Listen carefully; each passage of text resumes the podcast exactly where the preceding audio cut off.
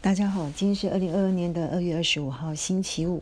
又是家人呢，很很沉重，想跟大家分享一句话：只有变强，才能守护自己，也才能守护自己想守护的人事物。又是家人看乌克兰的战争，呃，只有一句话。人为刀俎，我为鱼肉。乌克兰终究是被毁了。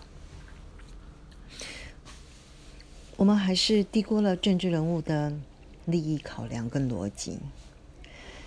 呃，我们大部分的人也认为，这一次俄国，或者是简单把它简化成为普丁，在乌克兰这件事情呢，不管他出不出兵，都是输家。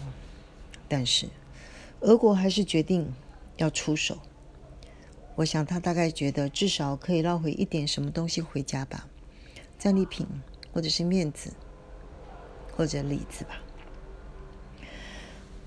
嗯，盟友例如美国、日本甚至欧洲国家，果然还是大部分如预期的，只是出嘴不出战，带着更多的谴责和遗憾。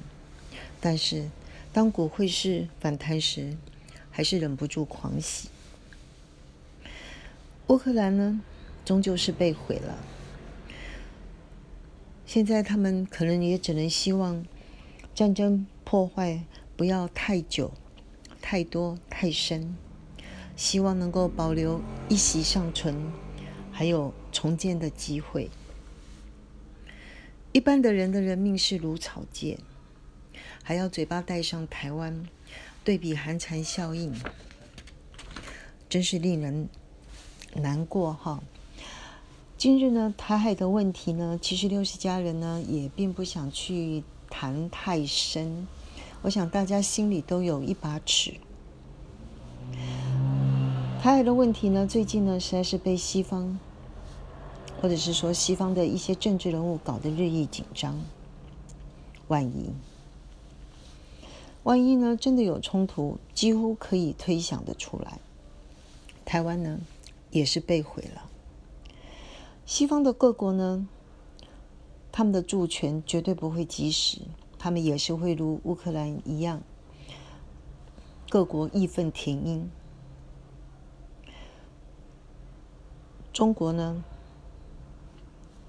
最后也是会大伤。结果呢，西方呢还是得利者，而华人终将呢失去一个可以依靠的一个大国。本次呢，呃，看到呃乌俄战争的一些报道里面，就有看到说中国呢给中国的侨民呢一个五星旗的贴纸来保他们不受牵连。好，嗯，所以六十家人呢呃感慨之余，还是觉得终究还是要好好的变强，自己要好好变强，才能够断别人的妄想于前期，避掉不必要的挑衅。当突发灾难来的时候呢，也比较有能力在当下及时化解，把损害降到最低。朋友跟别人的帮助，终究是不能，甚至有可能是不愿意及时的出现。